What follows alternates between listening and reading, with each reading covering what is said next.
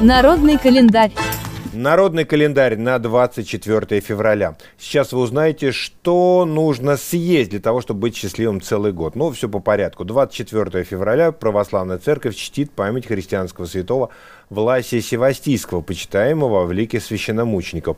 Наши предки почитали святого Власия как покровителя рогатого скота. В народе этот день называют коровник или морозник. После Власьего дня сильные зимние холода отступают. В народе считали, что около этого дня бывает 7 э, морозов. Три до дня, э, до Власия и а, три после. Ну и, конечно, самого Власия. Так что посмотрите, есть ли эти дни а, мороза, потому что, ну, если, так сказать, мы недополучим, придется, наверное, мерзнуть какой-то другой, а, какие-то другие дни.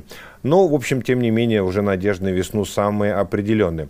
24 февраля принято устраивать большие пиршества, на которые приглашаются все близкие и все соседи. На стол подавались главное блюдо – жаркое. А тем, кто его отведал, на следующий год выпадал, ну, следующий год выпадал счастливым и удачным. Ну, вот, вот, собственно, вы теперь все знаете. Жаркое надо, значит, обязательно что-нибудь горячее и не э, из доставки.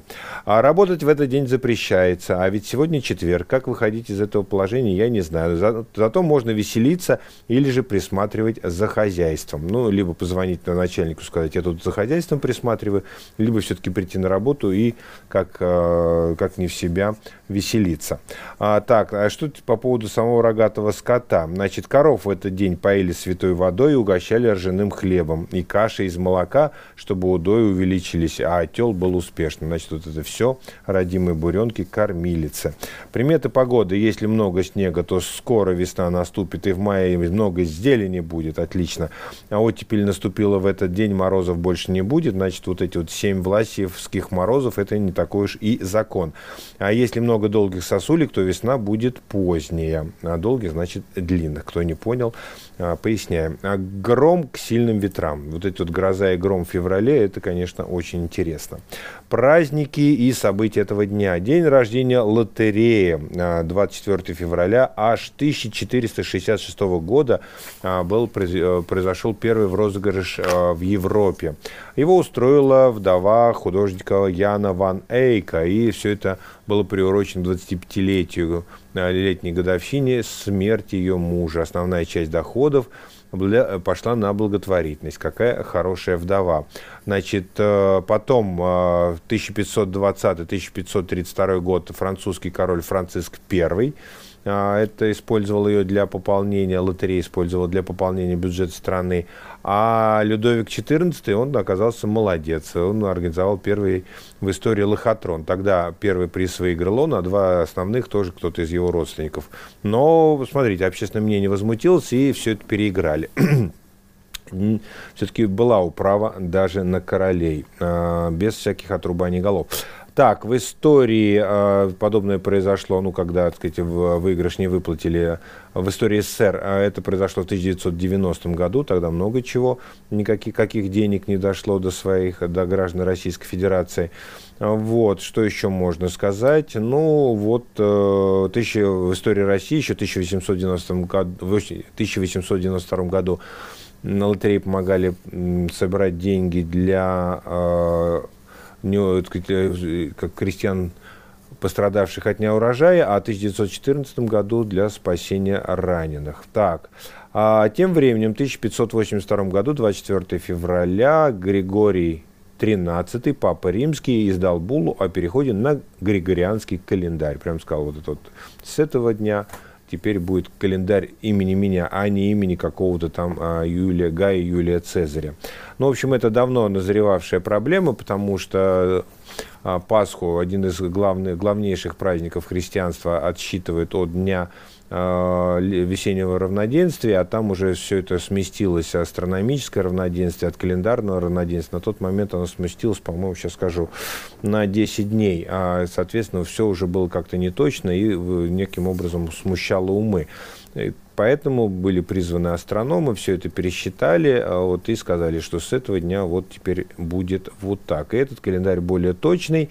Сразу на него перешли католические страны, а вот не католические переходили дольше. Например, германские княжества перешли только в 1700 году, Англия в 1752, а Россия в 1918, большевики ее перевели, Югославия и Греция в 1925 году, Вьетнам в 1967 году.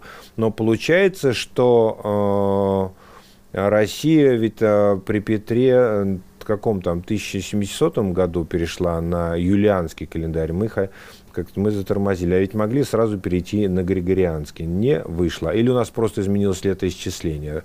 Календарь был тот же, просто у нас изменилась дата отсчета. Понятно. А ведь могли вот тогда все и сделать.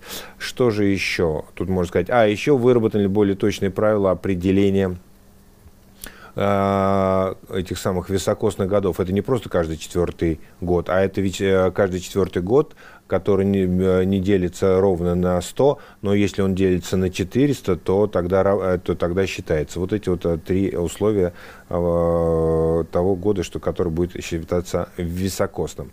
Так, а Гоголь в 1852 году сжег второй том мертвых душ. А ведь сам о нем отзывался так. Труд мой велик, мой подвиг спасителен. Но, тем не менее, вот депрессивное состояние подвигнули его к тому, что он это все сделал. Потом уже на следующее утро раскаивался, но было поздно, и вообще сейчас считаю, литературоведы считают, что это огромная потеря. Наверное, с ними надо согласиться.